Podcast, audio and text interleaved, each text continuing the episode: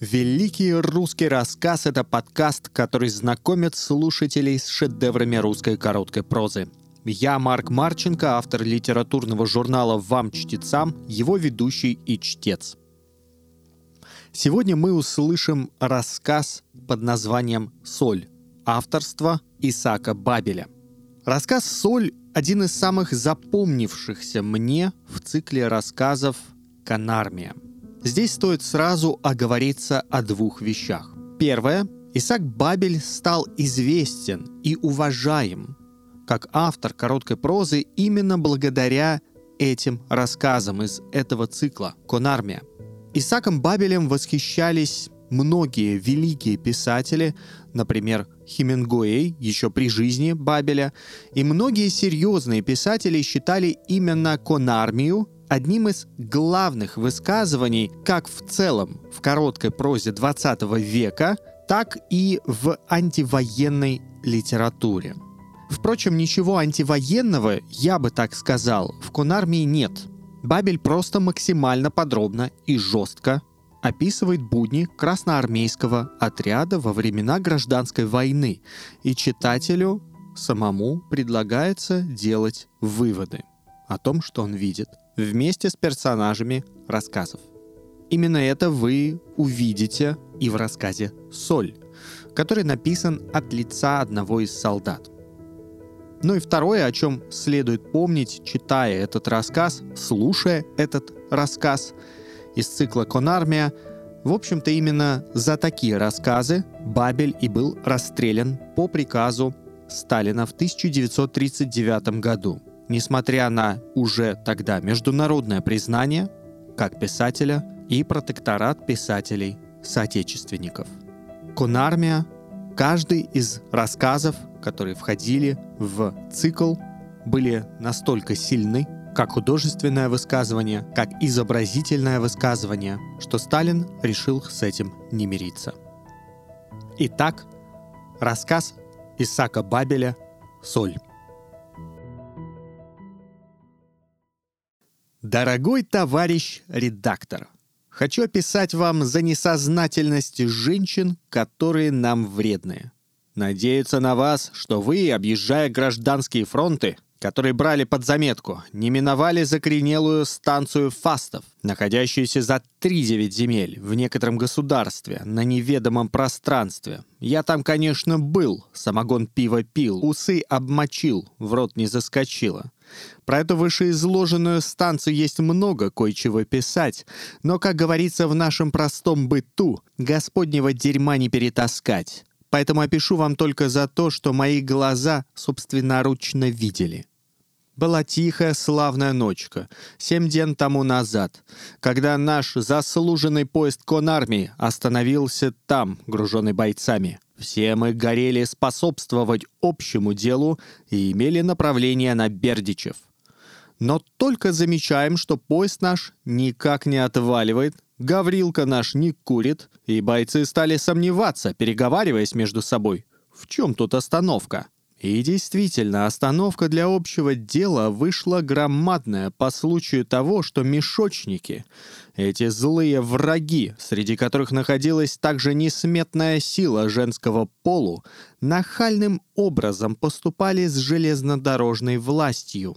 Безбоязненно ухватились они за поручни, эти злые враги, на рысях пробегали по железным крышам, коловоротили, мутили, и в каждых руках фигурировала небезызвестная соль, доходя до пяти пудов в мешке. Но недолго длилось торжество капитала мешочников. Инициатива бойцов, повылазивших из вагона, дала возможность поруганной власти железнодорожников вздохнуть грудью. Один только женский пол со своими торпами остался в окрестностях. Имея сожаление, бойцы, которых женщин посадили по теплушкам, а которых не посадили. Также и в нашем вагоне второго взвода оказались на лицо две девицы, а пробивший первый звонок подходит к нам представительная женщина с детем, говоря Пустите меня, любезные казачки. Всю войну я страдаю по вокзалам с грудным детем на руках и теперь хочу иметь свидание с мужем. Но по причине железной дороги ехать никак невозможно. Неужели я у вас, казачки, не заслужила?» «Между прочим, женщина, — говорю я ей, — какое будет согласие взвода, такая получится ваша судьба. И, обратившись к взводу, я им доказываю, что представительная женщина просится ехать к мужу на место назначения, и дитё действительно при ней находится, и какое будет ваше согласие, пускать ее или нет. «Пускай ее!» — кричат ребята, «а после нас она и мужа не захочет».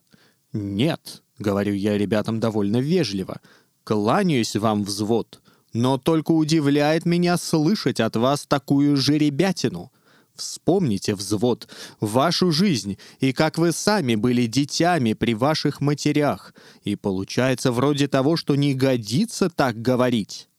И казаки, проговорившие между собою, какой он, стало быть, Балмашов убедительный, начали пускать женщину в вагон, и она с благодарностью лезет.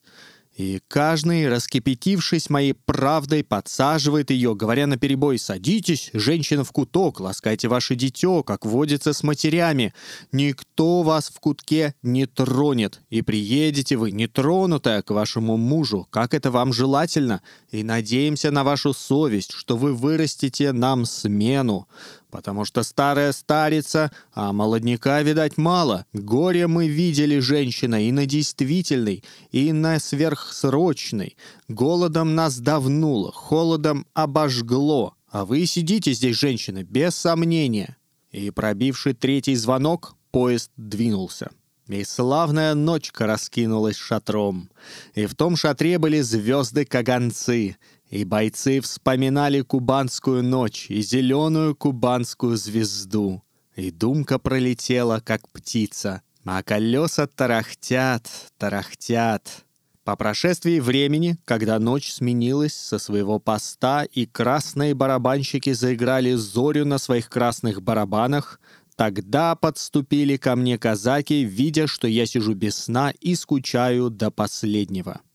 «Балмашов», — говорят мне казаки, — «отчего ты ужасно скучный и сидишь без сна?» Низко кланяюсь вам, бойцы, и прошу маленького прощения. Но только дозвольте мне переговорить с этой гражданкой пару слов. И, задрожав всем корпусом, я поднимаюсь со своей лежанки, от которой сон бежал, как волк от своры злодейских псов, и подхожу до нее, и беру у нее с рук дитё, и рву с него пеленки и вижу за пеленками добрый пудовик соли. Вот интересное дитё, товарищи, которое титик не просит, на подол не мочится и людей со сна не беспокоит. Простите, любезные казачки, встревает женщина в наш разговор очень хладнокровно. Не я обманула, лихо мое обманула. «Балмашов простит твоему лиху», — отвечаю я женщине. «Балмашова оно немногого стоит. Балмашов за что купил, за то и продает. Но оборотись к казакам, женщина, которые тебя возвысили, как трудящуюся мать в республике. Обратись на этих двух девиц, которые плачут в настоящее время, как пострадавшие от нас этой ночью. Обратись на жен наших на пшеничной Кубани, которые исходят женской силой без мужей. И те, тоже самые одинокие, по злой неволе насильничают проходящих в их жизни девушек. А тебя не трогали, хотя тебя неподобную только и трогать. Обратись на Россию, задавленную болью. А она мне я соли своей решилась, я правда не боюсь. Вы за Россию не думайте, вы жидов Ленина и Троцкого спасаете. За жидов сейчас разговора нет, вредная гражданка. Жиды сюда не касаются. Между прочим, за Ленина не скажу, но Троцкий есть отчаянный сын тамбовского губернатора и вступился хотя другого звания за трудящийся класс. Как присужденные каторжане вытягивают они нас, Ленин и Троцкий, на вольную дорогу жизни. А вы, гнусная гражданка, есть более контрреволюционерка, чем тот белый генерал, который с вострую шашкою грозится нам на своем тысячном коне. Его, видать, того генерала со всех дорог, и трудящийся имеет свою думку-мечту его порезать, а вас, несчетная гражданка, с вашими антиресными детками, которые хлеба не просят и до ветра не бегают. Вас не видать, как блоху, и вы точите, точите, точите. И я действительно признаю, что выбросил эту гражданку на ходу под откос. Но она, как очень грубая, посидела, махнула юбками и пошла своей подлой дорожкой. И, увидев эту невредимую женщину и несказанную рассею вокруг нее, и крестьянские поля без колоса, и поруганных девиц, и товарищей, которые много ездят на фронт, но мало возвращаются, я захотел спрыгнуть с вагона и себе кончить или ее кончить. Но казаки имели ко мне сожаление и сказали — ударь ее из винта. И, сняв со стенки верного винта, я смыл этот позор с лица трудовой земли и республики. И мы, бойцы второго взвода, клянемся перед вами, дорогой товарищ редактор, и перед вами, дорогие товарищи из редакции, беспощадно поступать со всеми изменниками, которые тащат нас в яму и хотят повернуть речку обратно и выстелить Россию трупами и мертвой травой. За всех бойцов второго взвода Никита Балмашов, солдат революции. Вы слушали рассказ «Соль» Исака Бабеля. Это был 12 выпуск подкаста «Великий русский рассказ», посвященный лучшей короткой прозе 19 и начала 20 века, написанной на русском языке, этим легендарным произведением, которое по сравнению с русскими романами получает незаслуженно мало внимания. Если вам понравился рассказ и этот выпуск, не забудьте подписаться, чтобы не пропустить следующий выпуск, который будет уже через несколько дней. А также рассмотрите возможность оставить оценку и комментарий в том приложении, в котором вы его слушали. Это поможет другим слушателям его обнаружить. Это был Марк Марченко. Спасибо за ваше внимание и до встречи.